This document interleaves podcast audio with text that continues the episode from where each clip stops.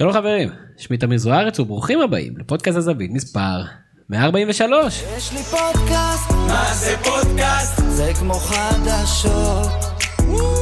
יש לי פודקאסט, מה זה פודקאסט? זה כמו חדשות. זה כיף פודקאסט ביתי.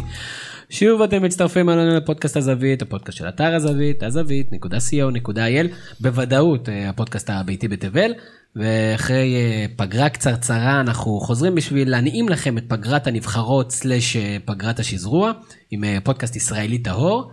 לצורך המשימה גויסו מיטב המוחות, וגם אנליסט הבית שלנו אדם רוזנטל, מעניינים אדם. הכל טוב, מה איתך? בסדר גמור. אדם, הפגרה הזאת מגיעה לאחר עשרה מחזורים בליגת העל שלנו. תן לי ציון ביניים ותחלק לי את זה לרמת העניין ולרמת היכולת.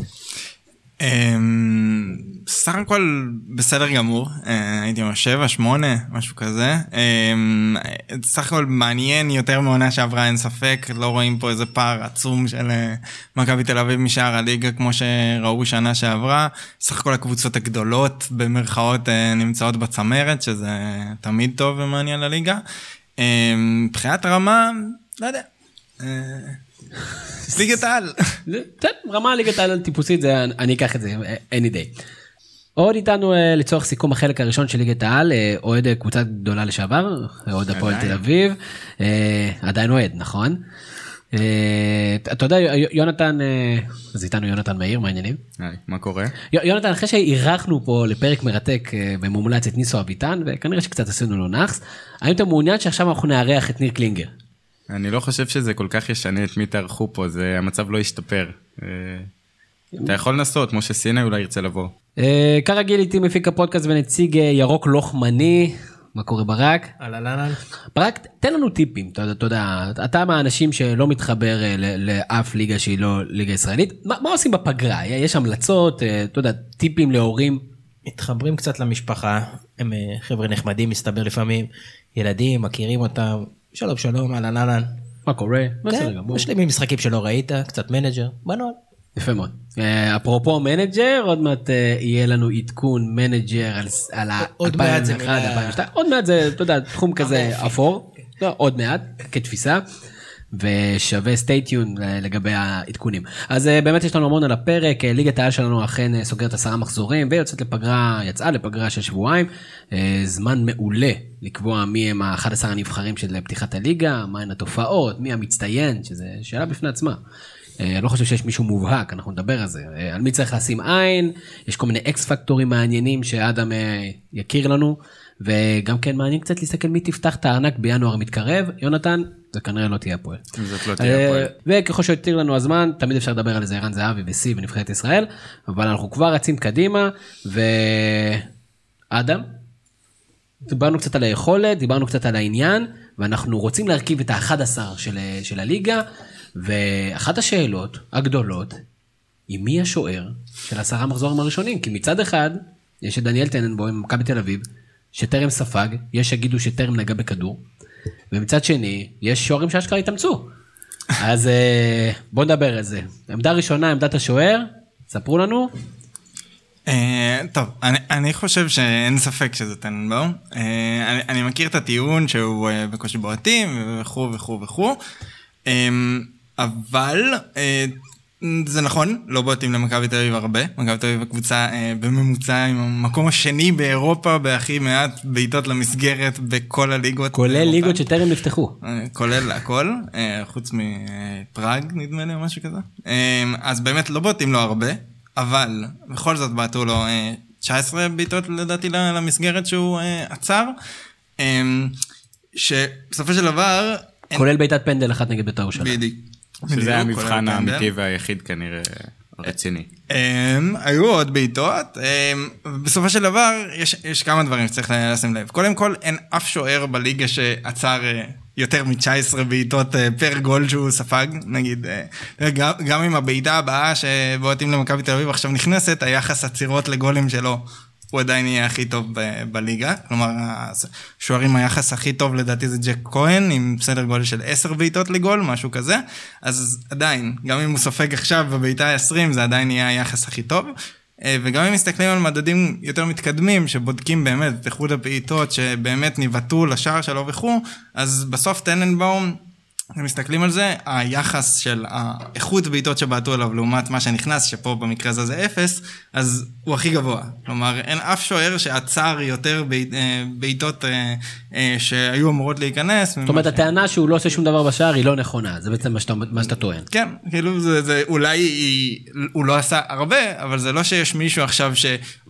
היה לו המון עבודה והוא עשה את זה נפלא והיה לו פי, עש, פי חמש יותר אה, עבודה והוא עשה פי חמש יותר עצירות. אה, אין, אין שוער שבלט בליגה ברמה שהיא מצדיקה להגיד שטננבאום שלא עשה הרבה אז הוא לא מספיק. במסגרת ההגנה על טננבאום, אה, בסופו של דבר שוער זה לא רק עצירות. זאת אומרת זה גם איך הוא מסדר את ההגנה שלו, תקשורת עם ההגנה שלו, ובמיוחד לשוער שנכנס למים. מי, אה, מי, עוד, האופציות חוץ מטנבול? אה, כהן הוא באמת אופציה, למרות שהוא שיחק פחות דקות מחיימוב עד כה העונה, אה, שזה מצד אחד קצת מצחיק, חיימוב פתח את העונה בצורה מזעזעת לדעתי, ועלו על זה מהר שהוא לא מתאים להיות כרגע שוער ראשון במכבי חיפה. אין באמת מישהו שיכול לעשות, להוות באמת יריב לטנבום, כי שוב, לספוג אפס שערים בעשרה מחזורים, אין מישהו שיכול uh, באמת לערער על זה שהוא השוער כרגע הכי טוב בליגה, אבל יכול להיות שעם הזמן זה באמת יגיע. למה לא זובס? כמעט לא ספג שערים.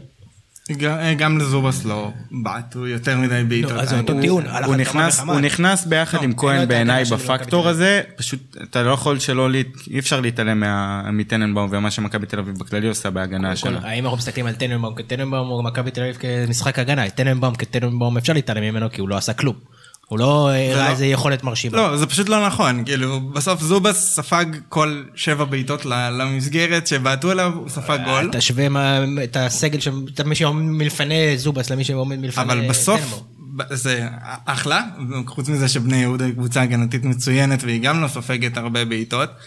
בסוף יש בעיטות שניבטו לשער, ואת הכמות שטננבאום עצר, זובס לא עצר. כלומר, היו, ניבטו כל שבע בעיטות, שאם כל שבע בעיטות שניבטו לטננבאום היה נכנס גול, הוא כבר היה סופג פעמיים.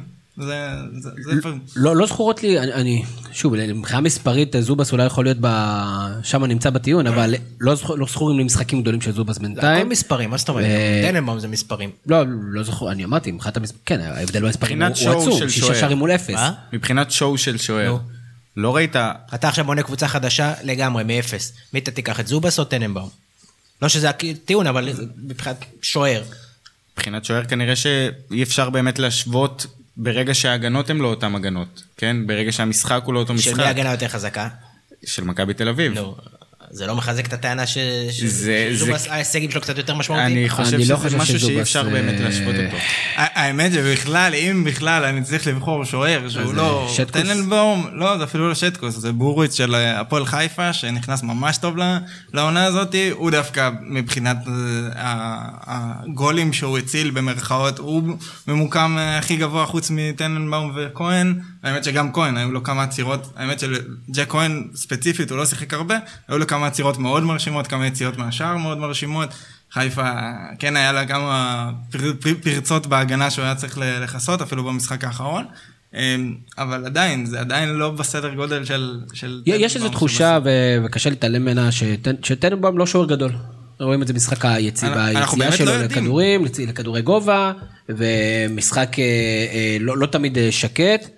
ועם זאת, אני חושב שפשוט לא מספיק זמן בתודעה שלנו שאנחנו מתייחסים אליו כמצד אחד, אוקיי, הוא שוער של קבוצה שלא ספגה שערים, והוא באמת שוער, ממה שאנחנו רואים, הוא טוב. זה לא שזרקו לשם איזה מישהו שלא מחובר לכדורגל ולא יודע מה הוא עושה, ופשוט מכבי תל אביב כל כך טובה שהיא לא סופגת. ברור שהוא טוב, אבל קודם כל הוא עדיין לא נבחן, אתה לא יודע עדיין אם הוא, אם הוא טוב, כאילו, אם הוא זה, ובית כל, כל מי בכלל, אתה יכול להגיד בוודאות שהשוער היווני יהיה בריא, הוא לא יהיה לפניו בשער?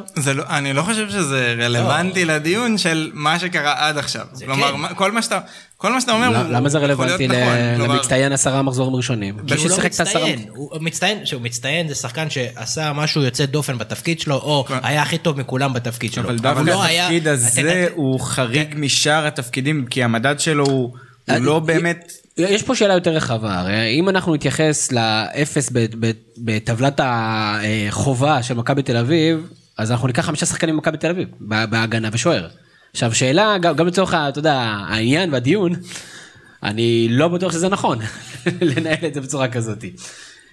אה, אם יש לך אבל קבוצה שהיא, וכואב לי מאוד להגיד את זה, באמת מעל הליגה, אז כנראה שיש משהו בשחקנים שלה שהם מעל הליגה, לא. מבחינת רמה. קודם כל אני לא מסכים שהיא מעל הליגה.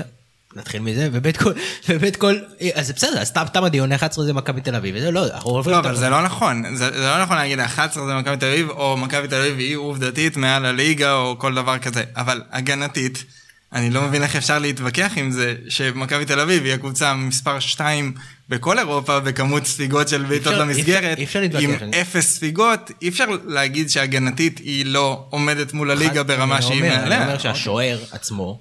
אבל גם השוער בפני עצמו עמד ב, במבחנים שהוא עמד, ובהם הוא עמד והיטב, עצר, עשה את העצירות, עשה את ה-19 העצירות האלה, עצר מבחינת, עזוב, זה מדד, לא, אין לי כוח אפילו להסביר, אבל אתה גם ממציא מדדים. כן, אני יכול להמציא את זה, אבל מבחינת המדדים שלו, הבעיטות שכן יבטאו הסדר גודל של הגולים, כביכול שהוא היה אמור לספוג, הוא סדר גודל של ארבע וחצי שערים, הוא ספג אפס. כלומר, אין אף שוער שספג אפילו שלושה והיה אמור לספוג שבע או משהו כזה. הוא השוער שמבחינת הפרש הכי גדול, עצר הכי הרבה גולים שהיו אמורים להיכנס. זה המצב, כלומר... עושה רושם שיש לנו, שיש לנו, זה. דרך אגב, אה, אם אנחנו ככה שנייה יוצאים מה-11 ואנחנו קצת מדברים על התופעות, זה באמת תופעה, ומעניין אותי לדעת, אה, אדם, אתה יודע, יכול להיות שהמספרים, הנתונים נותנים את זה, או סתם מראית עיניך, מה גרם לכך שמכבי תל אביב בעטו לה רק 19 בעיטות, 19 סליחה בעיטות, או לא, לא ספגה בכלל, הרי זה אין לזה אח ורע וזה שיא כן, חדש, אז... ומאוד יכול להיות שהשיא אה, בכלל הארצי אי פעם יישבר בעשר הדקות הראשונות נקראת שמונה, זה משהו טקטי, זה כן. משהו באמת עשה, ישב פה גיל שלי לפני שני פרקים ודיבר על זה שאיביץ' הולך הגנה all the way. ואני לא יודע, זה, זה באמת החלטה מודעת? כן, אני חושב שזו החלטה מודעת, אני לא יודע אם זו החלטה מודעת, או פשוט איך שהקבוצה משחקת בגלל חוסרים של שחקנים התקפיים או כל מיני דברים כאלה, אבל הקבוצה משחקת שונה מעונה שעברה. אוקיי? ממש בצורה מובהקת הקבוצה משחקת שונה, והיא משחקת שונה בזה שאין לה בעיה להיות פסיבית, לעומת עונה שעברה. עונה שעברה מכבי תל אביב הייתה 100% מהמשחק אקטיבית. מה זה אומר? גם כשהיא הייתה בלי הכדור, היא כל הזמן ניסתה להחזיר אותו, גם אם זה אומר כמה שיותר גבוה במגרש, עשתה לחץ מאוד גבוה, ניסתה כמה שיותר מהר להחזיר את הכדור ולצאת להתקפה, ברגע שהיא מאבדת כדור, לצאת להתקפה כמה שיותר מהר. מה זה, מה זה הוביל? זה הוביל לכמות מתפרצות יחסית גבוהה שלה, וזה הוביל גם ליחסית כמות מתפרצות גבוהה נגדה. כלומר, היא שיחקה, היא קצת שיחקה all in בסגנון משחק שלה. העונה, היא משחקת בדיוק הפוך. אוקיי? היא משחקת במצב שאם היא מאבדת את הכדור, אין לה בעיה לתת לקבוצה שנייה לשחק מסודר. למה אין לה בעיה לשחק מסודר? כי ההגנה שלה מספיק טובה בשביל להתמודד עם כל משחק מסודר של קבוצה ב- בליגת העל. זה, זו ההבנה הטקטית לדעתי שאיביץ' הבין פה, שהקבוצות בליגת גם העל... גם במחיר של לא להחזיק הכי הרבה בכדור. כן, לא להחזיק הכי הרבה בכדור, לא לחטוף כדורים הכי גבוה במגרש ולצאת ישר להתקפה, אלא לתת לקבוצות השניות כן להחזיק בכדור, כן לנהל התקפות, כן להניע קצת את הכדור. זה לא כזה מסכן את השער של מכבי, ראינו את זה נגד כפר סבא, ראינו את זה נגד רעננה. נגד מכבי חיפה. חיפה נגד בית"ר ירושלים, במשחק שבסוף נגמר זה, הם נתנו לבית"ר לשלוט בכדור המון מה, מהמשחק. בסוף, במצב הזה שהם פסיביים, זה לא באמת מאיים עליו, עליהם במרכאות, כי הם לא סופגים הרבה בעיטות, ובסוף הם יודעים שברגע שהם ישיגו את הכדור, הם יתחילו להניע את הכדור, ייצרו התקפות, וזה יהיה מספיק, והם יעשו את הגול 2 שהם צריכים בשביל לנצח, לעומת הסגנון משחק שנה שעברה, שהיה מאוד מאוד מאוד אקטיבי, הוביל ליותר שערים שלהם, ליותר מצבים שהם מסיימים את המשחק במרכאות מוקדם. מוקדם, עם גולים מוקדמים של לחץ ודברים כאלה. מצד שני, זה גם חשף אותם יותר מאחורה למתפרצות ולמשחק שהם בהגנה גבוהה. נחזור לחולות ההגנה שלנו ובואו נתחיל דווקא מהבנקרים, אתה יודע, אחרי הדיון הער על השוער, יש כמה שחקנים שהם כנראה מופיעים אצל כולנו בנבחרות. יונתן, תספר לנו מי הבנקרים של חוליית ההגנה. מבוקה בעיניי בנקר, למרות שהיה בטוח, בטוח, זה הבנקר שלי בכוונה, כי אחריו עומדים לבוא עוד אה, שני שחקנים, שלושה שחקנים ממכבי תל אביב, שזה טיבי, המדור וסבורית, שסבורית וג'רלדש ספציפית עם אה, הרבה מסירות גם קדימה, זאת אומרת שההגנה של מכבי תל אביב היא תוקפת ביחד עם טיבי והמדור שמעבירים את המסירות האלה. שזה דרך אגב אחת הבעיות בדרך כלל, נגיד כשמכבי תל אביב לא פרצה את, ה, את השערים נגד בני יהודה ונגד חדרה, אחת הסיבות היה בגלל שהבלמים הניעו את הכדור, ודווקא ייני שבדרך כלל היה מניע כדור בצורה יותר משמעותית. לא נמצא, אבל בוא נדבר שנייה באמת על, על הבנקרים. הסבורית לדעתי כולנו מסכימים, אה, מגן שמאלי. אה, כן, כאילו, אפשר להגיד שכן, אני, אני גם מסכים, אם אני צריך לייצג איזו דעה אחרת, אז אורן ביטון התקפית היה מאוד מאוד מאוד בולט. כלומר, הוא גם עם שלושה בישולים, הוא גם אחד השחקנים עם הכי הרבה יצירת מצבים בכל הליגה, הוא מרים נייחות, ש... כאילו מרים מצבים נייחים בצורה מעולה, שמייצרים הרבה מצבים לפועל באר שבע, פורץ הגנות. הוא שחקן מאוד משמעותי, אין ספק שיש לו, אין לו את היתרון ההגנתי של סבורית, אבל זה, זה ממש שחקנים, אפשר להגיד, משלימים. סבורית אה, הוא דווקא מגן שהרבה פעמים אם מכבי משנה מערך ומשחקת עם שלושה בלמים, אם הכדור הוא זה שנשאר מאחורה, הוא לא תמיד זה ש, שמייצר עכשיו מצבים, הוא עולה בדריבלים או דברים כאלה. הוא שחקן הרבה יותר סולידי, פשוט סגנונות מאוד שונים, שניהם עושים את התפקיד שלהם יחסית טוב. כל אחד בתפקיד שלו, אתה יודע, מגן תפקידו לדעתי קודם כל להגן, אורן ביטון כמובן אה, פצצת אה, פנטזי, אני, אני לא חושב שהם אה, באותו רמה בעשרה משחקים, לדעתי זה בנקר. לגבי שני הבלמים, נכון, דיברו טיבי והמדור, ואני ראיתי גם כן שהרבה אנשים ציינו. אני רוצה, זה לא, זה לא דעה לא פופולרית, אבל כן היה עליהום מאוד גדול על ויטור. אחרי המשחק נגד מכבי תל אביב, וההרחקה שלו, וכן, ברור שלוויטור יש כרגע... פחות אה, משמעות מאשר אולי בעבר, שהוא באמת היה בנקר של החיים, אבל ויטור הוא בלם עדיין ברמה מאוד מאוד גבוהה. ואם מכבי תל אביב לא בסיטואציה שהיא לא סופגת שערים, אז ויטור בהחלט יכול להתברג שם אחד מהבלמים. דרך אגב, הבעיה מהבחינה הזאת שאני לא יודע כרגע להפריד, האם אני חושב שטיבי היה יותר טוב מהמדור, המדור יותר טוב מטיבי, אם צריך לזרוק הייתי מעדיף את המדור. זה יותר חזק, קשה מאוד מאוד לעבור אותו, כמעט שלא עושה טעויות במשחק, די חף מטעויות, אבל ויטור גם כן ברמה ההתקפית, זאת אומרת, גם כן שער לדעתי יש לו שער ניצחון, או שער יתרון במשחק של הפועל באר שבע, וגם כן הוא מבשל, לפחות שני שערים שאני זוכר שהוא הוריד עם הראש. אה, ו... אסור לשכוח שזה... את uh, רז שלמה גם, אם כבר מדברים על... אני, אני יודע שזה זה יכול להצליח. תראה, תראה כדאי לשכוח. אני חושב שדווקא בגלל המצב שהפועל תל אביב נמצאת בו, והחוסר ביטחון והחוסר יציבות והירידה ביכולת של כל השחקנים בערך שמשחקים, לבוא בתור ילד, לעלות בהרכב כל פעם, ולתת יציבות, וכן, הוא מחזיר הרבה את הכדור אחורה לג'רפי, והוא מקבל מזה את הביטחון, אבל הוא לא עושה טעויות, וזה משהו מאוד חשוב בהפועל תל אביב. לא מספיק בשביל להיכנס ל-11 של המחזורים הראשונים, אבל כן לשים אליו לב, כי אם הוא היה בקבוצה גדולה יותר, היו שמים לב ליכולות שלו הרבה יותר. או שהוא היה על הספסל. אני, אני לא כל כך מסכים, אני חושב שרז שלמה לא, לא בלט בליגה ברמה שהוא יותר בולט מ... לא יודע, יש לי חמישה, שישה בלמים עכשיו שאני יכול לציין שבולטים ברמה כזאת או אחרת באותה, באותה אבל הוא צעיר ואנחנו כמובן אה, אחלה, מקווים שיתפתח. הוא מהשחקנים הצעירים שמשחקים הכי הרבה והוא באמת ברמת, אה, במגמת שיפור, הכל... צריך לשים, לתת את הדעת על אה, כל סיפור טיבי, שזה סיפור מוזר. כלומר, שחקן שלא שיחק שנה, פלוס נשאר בקבוצה אפילו עם הסיטואציה, חזר להרכב, נהיה השחקן הכי טוב בהגנה, זה סיפור לא טריוויאלי, סיפור מוזר אגב.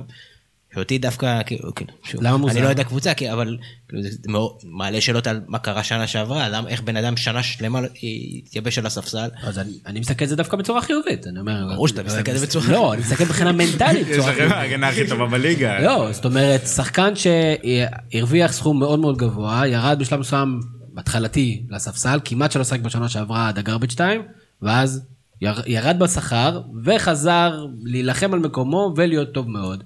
לדעתי מנטלית זה הישראלי. זה... ואני חושב שכל הכבוד, כי על הספסל יש לו שחקן ששנה שעברה הקדים אותו. לא, אותי מעניין מה, מה היה, מה מה הוא חטא, אם הוא כזה שחקן גדול, מה הוא חטא כל כך, כל כך הרבה, ששנה שעברה הוא בזבז שנה מהקריירה שלו שנה שלמה. זה מפתיע אותי שהוא לא שואל את השאלות האלה, אבל אם טוב לו, אז טוב לי. מה, איזה שאלה אתה רוצה שהוא ישאל את עצמו? הוא סיים את החוזה, לא קיבל הצעות מספיק טובות כמו שמכבי תל הציע לו, והוא החליט להישאר. היה עדיף שילך למקום אחר רק בגלל שהוא נעלב. לא יודע. מה שבטוח זה עבד לו לטובה. עבד לו, וכל הכבוד על האופי שלו. עד הטעות הבאה שהוא יושב שנה בחוץ, מה זה עד עבד לו? אני חושב ש... בינתיים זה עבד לו, אנחנו לא יודעים מה יקרה עוד חצי שנה. אבל בשורה התחתונה עבד לו, הוא חזר לנבחרת, הוא שחקן משמעותי, גם בליגה, עדיין מרוויח שכר מאוד יפה לשחקן בגילו. מה שהוא, שוב, לא קיבל במקומות אחרים. אני חושב שהוא סך הכל מרוצה. פיבן גם מרוצה? פיבן בחור צעיר, שנה שעברה קיבל הרבה הזדמנויות. ימשיך להתאמן, יהיה טוב, אם לא, יבקש השאלה, ש... העברה, אני, אני לא חושב שיש הרבה קבוצות שעושות הרבה שינויים במשחק ההגנה. אה, אם המשחק ההגנה עובד, לא רואה סיבה לשנות אותו, וזה חלק מעניין. הביקורת של שחקנים, לא למועדון. אחד גם כמו פיבן זה חוזר שוב ושוב ושוב. אבל, אבל למה שנבקר את אה, פיבן ששנה שעברה שיחק שנה שלמה, עכשיו התחילה השנה. שנה קריטית, הוא שחקן צעיר קריטי בשנה קריטית בקריירה שלו, שהוא שנה הולך לעבור. אבל למה אתה חושב שהוא היה צריך... אפשר להחריג את זה, ובוא נדבר על דאבור לרגע, שכרגע יושב בצד בסביליה. אתה חושב שהוא צריך לעזוב בינואר, לדוגמה? זה לא אותו סיטואציה, זה לא אותו גיל, זה לא אותו קבוצה. אבל אתה אומר ששחקן נמצא... אני אקח אותו לעולמות שאני מכיר, בסדר, עווד, בסדר, עווד, אני, אם אני הייתי עווד עכשיו, תחזור, תחזור, אני אומר לבלבול, תן לנו לשחק, ביי תודה. אבל עווד שנה כבר לא משחק. מה? עווד כבר שנה לא משחק. הוא לא שיחק בעצם מאז שבלבול הגיע, זאת אומרת שם היה מהלך... פיבן לא ישחק, יש לך פה את שני הבלמים, בלמי העונה עכשיו, איפה הוא ייכנס פה? קודם כל יש פציעות במהלך שנה שלמה, ויש סיטואציות. אני אומר, בוא נגיד, עד חלון העברות, לא הייתה לפיבן שום, אה, סיבה לחשוב שהוא לא יקבל דקות בכלל. אז אני לא חושב רוצה לחפש אה, העברה. במידה ובינואר, שרני עיני יחזור, והוא לא יקבל דקות, כן, סביר שיבקש השאלה, הגיוני, סביר. יכול להיות, הוא עדיין, כמו שאתה אומר, צעיר. אה, אבל כרגע, כרגע זה מאוד מוקדם, כי באמת הסיטואציה ההגנתית של מכבי תל אביב באמת כל כך יוצאת דופן, שקשה לי לשפוט.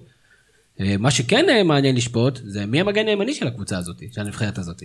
האמת שנייה, אני רק רוצה לציין אה, כמה בלמים שלא מדברים עם קבוצות אחרות. אה, אז כמה שחקנים ששווים לציין, א', אה, כפר סבא באופן כללי, קבוצה שלא כל כך שמים לב לשחקנים שלה, מבחינת הזרים, היה להם שם כמה פגיעות יפות, זה גם בעמדת הבלם, אני לא יודע איך אומרים את השם שלה, אני מצטער, נראה הטנדה, הטנדה, משהו בסגנון הזה. אני מצטער שאני לא זה, אבל הוא כרגע באמת בולט, מי שראה אותו משחק, שחקן מאוד בולט בהגנה שלהם, מאוד אגרסיבי בסגנון שלו, מאוד תוקף, עושה עבודה מצוינת. לדעתי, אם הוא ממשיך ככה, הוא יהיה על הכוונת של הקבוצות היותר גדולות בליגה בהמשך העונה. אה, עוד שחקן שמאוד מתחת לרדאר, בגלל שהוא בחדרה ובגלל שיש לידו זר דווקא בולם, בולט, גם עונה שעברה הוא שיחק, ויסאם רבח, שם שנראה לי בקושי אנשים אה, שומעים, הוא משחק כבר, גם עונה שעברה, הוא הוריד את ירין פרץ לספסל, שיחק כל העונה בהרכב, משחק מצוין. גם העונה, שחקן יציב, שומר מקום בהרכב, ההגנה של חדרה סך הכל משחקת טוב, הוא חלק אינטגרלי בקבוצה, שווה ל... ביחד עם ג'ונתן סיסה, שעשה את העבודה. בואו ננצל את ההזדמנות הזאת, ובואו נדבר קצת על פועל חדרה, וכשהייתה כאן, כרגיל, כבר שנה שנייה ברצף, המועמדת מספר אחת לירידה, כולל שנייה לפני שנכנסה לפלייאוף העליון. מה עובד להפועל חדרה השנה, חוץ מ... משחק לא סגור בצורה משוגעת. וזה לא ניסו.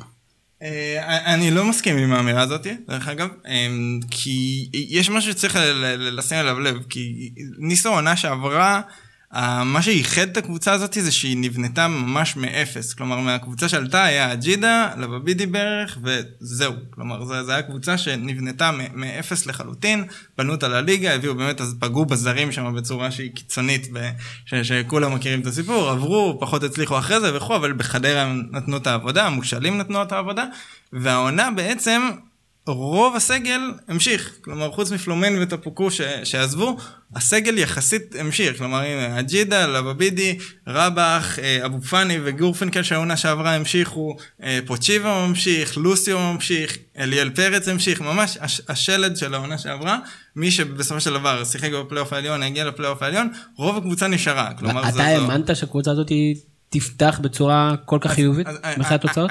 העונה, בגלל שנס ציונה וכפר סבא עלו והם לאו דווקא עם סגל הרבה יותר טוב, ורוב הקבוצות מתחדשות וכו', אני, אני לא חושב שהם היו המועמדים מוחלטים ל, לירידה, אני כן חושב שהסגל הוא לא איזה משהו, הוא לא, הוא לא טוב, כלומר זה בליגה. סגל שנבלע מסוג של שאריות כזה, מי שלא רצו אותו ו... במועדון שלו, הגיע אז... לחדרה והפך ל...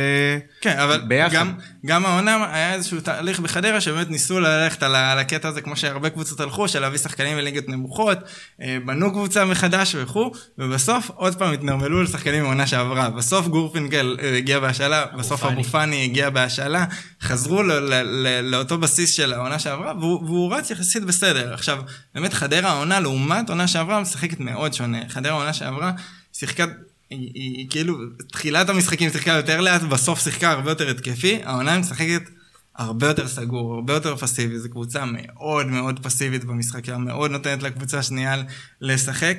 בגלל זה גם לא מפתיע שהיא היא שש תיקואים בעשרה משחקים, זה, זה המון, כלומר זה, זה, זה כמות מופרעת, גם הרבה 0-0 בתקופה האחרונה, מאז שאליאל פרץ נפצע גם פחות מבקיעים, זה, הם יצטרכו למצוא פתרונות התקפיים ויצטרכו לראות איך הם מנצחים משחקים. ועדיין בוא נשים דברים, אתה יודע, בקונוטציה הנכונה. הפועל חיפה, שמדברים הרבה על זה שיש לה חלק קדמי מעניין, התקפים, גידי קניוק ועדן בן מסת, ואלמוג בוזגלו, ולאללה והחברים, עשרה שערים.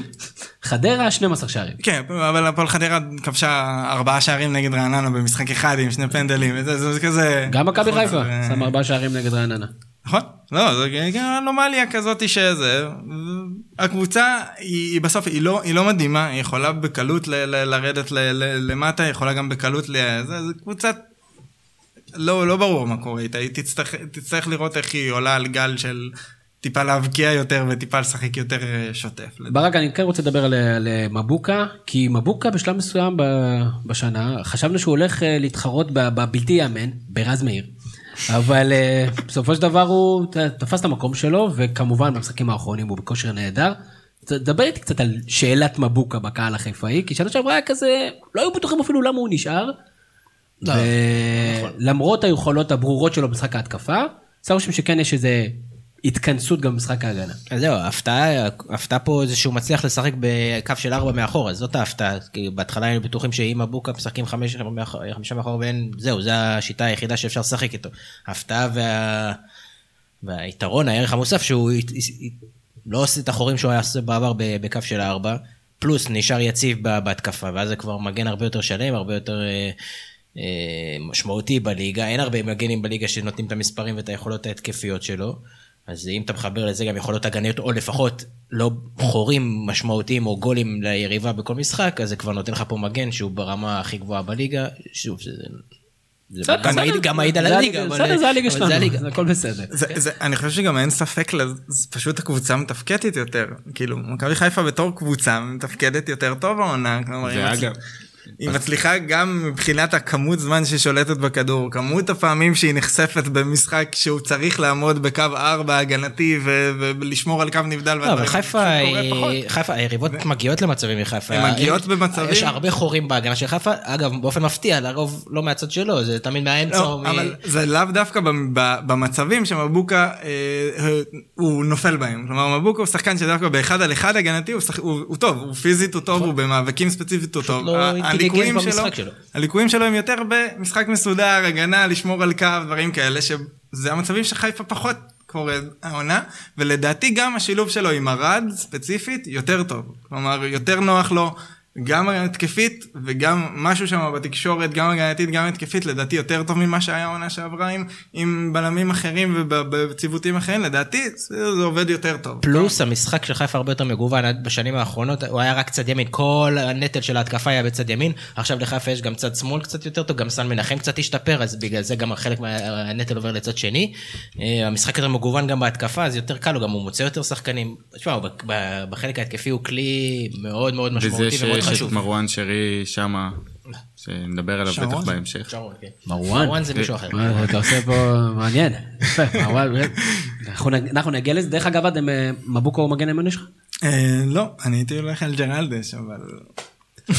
לא, זה לא מנותק, זה... לא, לא. שוב, בוא נודה על האמת, קשה מאוד לבודד בסופו של דבר שחקן אחד, בטח בהגנה, קשה לא, מאוד לבודד שחקן אחד. בסוף מבוקה כן עבר פה איזשהו תהליך בעונה הזאת, אני חושב שכן, אם מסתכלים על כמה מחזורים האחרונים, אז אנחנו זוכרים את העלייה של מבוקה. אם אתה מסתכל באופן נקי על המחזורים, על הליגה עד עכשיו, ממחזור 0 עד מחזור, אה, עד איפה שאנחנו נמצאים, השאלה מה היית אומר? אני, אני חושב שהגרף יכולת של ג'רלג'וס הוא הרבה יותר, אה, הוא גבוה, יציב, ואצל מבוקה זה התחיל קצת מדרדר וזה, אולי בסוף הוא קצת עולה מעל, אבל היה שם הרבה יותר נפילות, ירד לספסל נגד מכבי, שיחק בהתחלה בקו חמש. מכבי תל אביב גם שרי היה בספסל, זה לא... כן. לא- הוא בעיקר משאיר טעם, נראה לי, בסוף עכשיו לקראת הפגרה קצת של... עם השער שהוא הבקיע גם מגול ניצחון.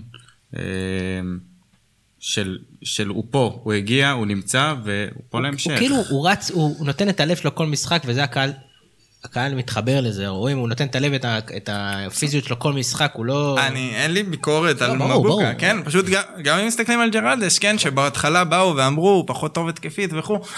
א', הגנתית הוא מעולה, וב', גם התקפית הוא נותן את התרומה שלו, זה לא שחקן, זה לא מישהו שלא יודע לעלות קדימה, הוא נכון. נתן את הבישול שלו, הוא כן עולה כשמשחקים. אי אפשר להתמודד עם הגנה שלא ספגה שערים. זה נתון שתמיד ינצח. אני הייתי הולך עם מבוקה, אה, אני חושב שמבוקה כרגע יותר משמעותי. אה, ג'רדוש הוא מגן באמת מצוין, אני חושב שזו החתמה טובה מאוד של מכבי תל אביב.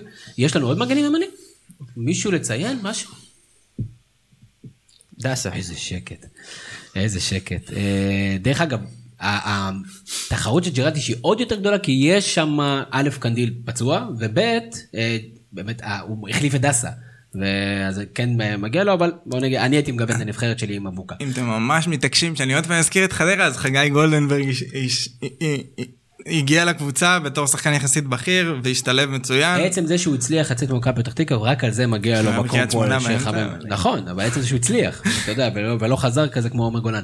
אה, קשרים אחוריים, ופה יש לנו אחלה דיון. אה, נראה לי שאחד אין ספק, כן? השאלה אם קודם כל בהרכב שלכם יש שני קשרים אחוריים או אחד. אמ, א', דן גלאזר כן. בהרכב, בואו, זה, זה הבנקר כנראה הכי גדול בהרכב. אה, האם זה אומר שהוא שחקן עשרת המחזורים? זה, זה מה שניסיתי לרמוז, מבחינתי כן. אמ, זה, הוא, הוא... כי גם מבחינתי כן. אני חושב שבסוף הוא... לא, יש לי מספיק הזדמנויות, מספיק כאילו, שחקנים אחרים. זה קצת, זה קצת, יש בזה קצת משהו מצחיק, וברק יכול אה, פתאום לקפוץ, כי זה אומר משהו על מה שאמרנו על כל השחקנים שמאחוריו, אבל אני כן חושב שדן גלאזר הוא מהרבה בחינות מי שמאפשר את המשחק הזה של מכבי תל אביב. כלומר, דן גלזר הוא בסוף מי שיודע לעצור את ההתקפות של היריבות ומי שיודע לעשות את הבלוק ההגנתי הזה בקישור לפני שמגיעים לקו ההגנה והוא ברמה של הליגה פיזית הגנתית הוא רמה מעל כל שחקן אחר שמשחק בתפקיד הזה, הוא כן מאפשר למכבי תל אביב לשחק עם שחקנים יותר התקפיים מלפניו, הוא כן מאפשר לשחק עם קו שהוא רק השחקנים, שחקני ההגנה האלה, בתור שחקנים הגנתיים, ולתת לכל השחקנים האחרים חופש. הוא פשוט עושה את העבודה הזאת מצוין. חוץ מזה שהוא גם שדרג קצת את היכולת מסירה שלו. זה משהו שהוא היה בו הרבה פחות טוב, בעיקר גם כשהוא היה בנתניה וגם עונה שעברה הוא קצת הראה שיפור. העונה, השיפור עוד יותר גדול, הכדורי עומק שלו, למסור קדימה, דברים שהוא היה עושה הרבה פחות, העונה עושה יותר, הוא עושה את זה טוב, אפילו בשל שער. הוא מתחיל גם בעניין הזה, זה משהו שמאוד חשוב לקבוצה ששולטת הרבה בכדור, הוא הצליח לעשות. בנקר? לא מופיע אצלך בהרכב? הוא מופיע אצלי בהרכב. אז הוא בנקר. הוא בנקר. לא, אני אומר, אם לא, כולנו מסכימים. הוא בנקר, אבל אני לא חושב שהוא השחקן של אוקיי. המחזורים הראשונים, אבל כן, יש לו מקום ברור בהרכב. מעולה. מי לידו? כי פה התחילו השאלות היותר גדולות. אה, מי הקשר 50-50 שיאתר את ההרכב שלכם? אני חושב שקודם כל יש שתי אופציות בולטות, אה, שנראה לי שאנשים יגידו או נטע לביא או עלי מוחמד. לא? כן, כן הם שתיהן נמצאות אצלי כ... פחות הלכתי על העמדה, כי באמת נטע לביא, עלי מוחמד ודן גלזר, הם שלושתם עושים עבודה מעולה בקישור, כל אחד בחלק שלו. מעבר לזה, אה, אני חושב שגולסה, אפשר לדבר עליו קצת גם... הוא עשה רק שני מחזורים. אבל... קצת, קצת מעט מדי. בגלל זה הכנסתי אותו כ... כ... כ... כמשהו שצריך כרגל. לדבר עליו. רגל אחת הייתה לו כל עשרה כן, מחזורים. כי, כי הוא שם מבחינת היכולת, מבחינת משחק, הוא באמת מדהים, כמה שכואב לי להגיד את זה עוד פעם, על כל כך הרבה שחקנים בהרכב שלי ממכבי תל אביב, זה פשוט... עם טושים באדום. לא, אין לו, עשרה, הוא כמעט שלא שיחק דקות. אה, כמובן שגולסה, ברור שהיכולות שלו ברורות, אה, אבל אה, אני חושב שזה באמת בין מוחמד לנטע לביא. נטע לביא בשנה מצוינת. מוחמד לא היה כזה טוב בחצי הראשון של החצי הראשון. אני לאו דווקא מסכים. אני חושב שבסוף... קצת הוא שינו לו את התפקיד והוא קצת זז קדימה יותר, אבל גם כשהוא שיחק לפני זה, לפני שתמיר עדי נכנס להרכב, לפני שהוא זז קצת קדימה בתפקיד שלו, הוא עדיין עשה את התפקיד שלו טוב. כלומר, הוא פשוט עשה תפקיד אחר, הוא פשוט היה יותר באזורים שהוא היה צריך להיות זה שמחלץ כדור, דופק כדור קדימה כמה שיותר מהר, ולא זה שממש נמצא באזור של הרחבה ועושה את הבישולים אה, אה, וכיבושים. אני עדיין חושב שהוא עשה עבודה מצוינת, אני חושב שהוא היה שחקן כנראה, זה, זה לאו דווקא אומר משהו טוב על בית"ר, אבל הוא כנראה השחקן הכי בולט בבית"ר, הוא אולי וקינדה, אה, גם בתחילת העונה. אה, ברגע שביתר נכנסו לתקופה יותר טובה שלה ברצף היותר קל, הוא לגמרי עלה מעל המים ונהיה השחקן אה, הכי בולט או מהבולטים בביתר. אני חושב שהוא היה מאוד משמעותי.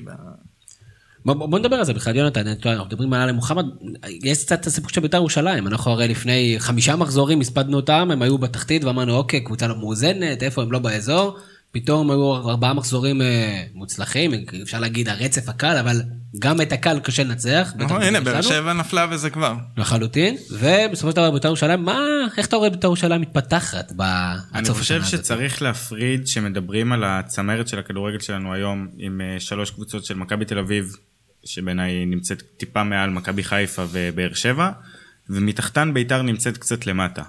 בית"ר ירושלים בעונה טובה, בית"ר ירושלים יכולה לעשות דברים יפים השנה, בית"ר ירושלים לא יכולה להתמודד על אליפות לדעתי העונה, והיא לא צריכה, היא יכולה לבנות את עצמה קצת, להחזיר את הקהל, להיות רעב יותר. בית"ר ירושלים תמיד הייתה קבוצת גביע, שזה גם משהו שיכולה לעשות השנה, זה באופי של הקבוצה הזאתי. בסדר שאני לא מזלזל בזה. זאת אומרת, זה הווינן מנטליטי הזה, זה, זה חלק מהעניין. גם לקחת דברים קטנים זה, זה חלק מהעניין. ואני מסכים לחלוטין. שלה, זה, שוב, זה, האופי שלה זה משהו זה מאוד בולט, זה גם היה שנה שעברה, יש להם קטע, כל מיני ריצות כאלה, ריצות פתאום שהם סופגים כל משחק, אחרי זה ריצה שהם לא סופגים בכלל, אחרי זה ריצה שהם שוב... וזה בדיוק מה שעושה אותם... זה אפילו קבוצה של מומנטומים, זה מועדון של מומנטומים. זה, מטורף, זה, אם הם רצים חזק, בגלל זה הכל יכול להיות, אם הם רצים, אם הם יתפסו, זה ימשיכו עם המומנטום, והליגה תגעגע כזה, כמו שהתחילה אגב ככה, נגיד מכבי תל אביב לא, לא, לא התחילה חזק כמו שהיא סיימה, זה יכול לקרות. זה לא צריך לקרות או לא אמור לקרות, אבל זה יכול לקרות. הם יכולים לתפוס מומנטום ולרוץ פתאום, להתפוצץ באיזה פלייאוף משוגע. זה לא, לא הייתי שולל את זה על הסף, מה שנקרא. אני עדיין חושב שהם עוד לא שם, הם עוד לא שם. אנחנו מסתנוורים אבל מהסוף של מכבי תל אביב וגם של מכבי חיפה, ואני מזכיר שמכבי תל אביב עשו גם תיקו מול חדרה, ומכבי חיפה לא שיחקו טוב אה, רוב במשחקים הראשונים. אבל נגיד יש פער של בית"ר ירושלים 10 נקודות כרגע מהראשונה אחרי עשרה מחזורים. זאת אומרת, יש להם פה איזה כברת דרך לעשות, אני גם חושב שהם קצרים יותר משאר הקבוצות. אם למכבי חיפה ולמכבי תל אביב, בטח בשתי הקבוצות האלה יש סגל רחב שיכול לשאת כמה פציעות וכמה אה, תקלות. הם גם כבר נושאים כמה פציעות. כן, אבל כן. יש להם כלים גם להביא בינואר אה, חלוץ ובלם ולהיראות אה, קבוצה משמעותית. הם קבוצה טובה, קבוצה טובה, אני חושב שגם הראו במחצית אחת בסמי עופר, המחצית השנייה שלהם צריכה להיות מאוד מטרידה. יש מצב שהם מעל באר שבע אפילו בפוטנציאל.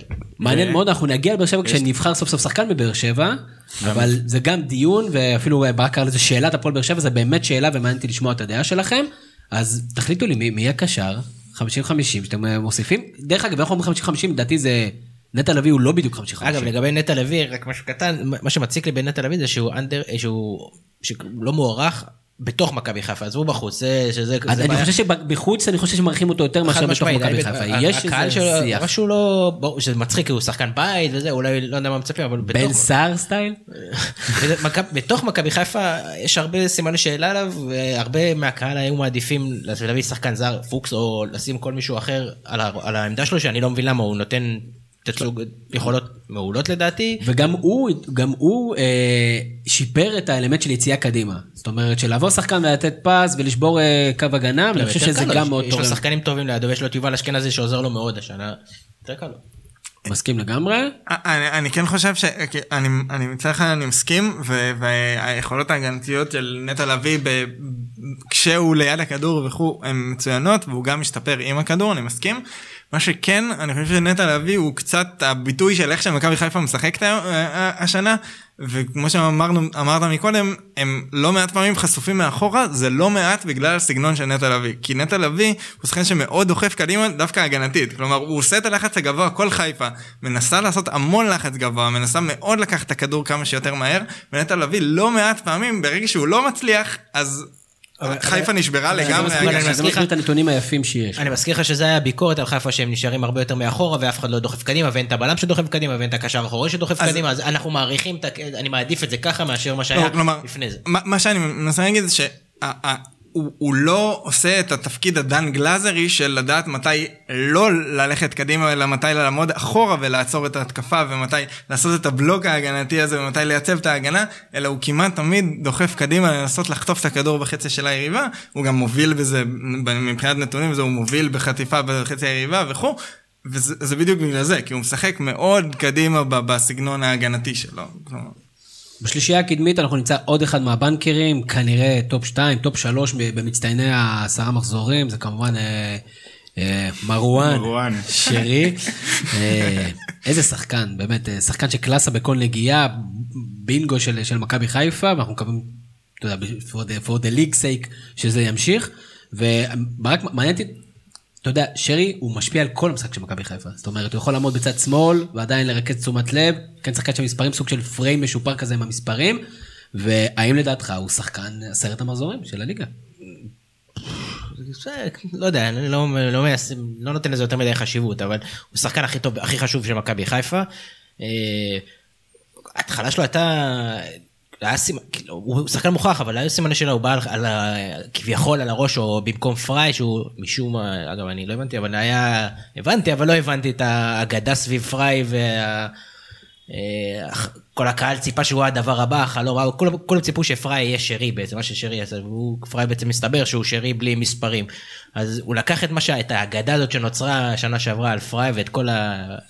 ביוס של הקהל שלו הגיע והוא שדרג את זה ונתן לזה מספרים וזה פיצץ עוד יותר את האגדה ואין מה לעשות חוץ מזה הוא שחקן משמעותי הוא רואים כל נגיעה שלו היא איכותית בי פאר ממה שראינו במכבי חיפה הרבה שנים. פותח הרבה אופציות בהתקפה. מצבים נייחים. מצבים נייחים. הוא בעצם השחקן השלם ביותר שהגיע לחיפה בהמון שנים האחרונות. מסכים לחלוטין. אני חייב להגיד שאני ראיתי אותו משחק במשחק נגד הפועל תל אביב והתמקדתי רק בו במשך כמה התקפות כי כיף לראות אותו משחק כדורגל, זה גם משהו שבכללי מכבי חיפה, גם בית"ר השנה, כיף לראות את הקבוצות האלה משחקות כדורגל, ספציפית אצלו, שהוא עם הכדור, הוא עושה מה שבא לו, זה נראה כאילו הוא לא מתאמץ בכלל. שהוא לא עם הכדור, הוא עושה מה שבא לו וזה משפיע על כל מהלך המגרש. זאת אומרת, הבן אדם הזה שהוא נמצא בהתקפה של מכבי חיפה, זה לא משנה איפה הוא נמצא ומה הוא עושה, הוא משפיע לחיוב, תמיד.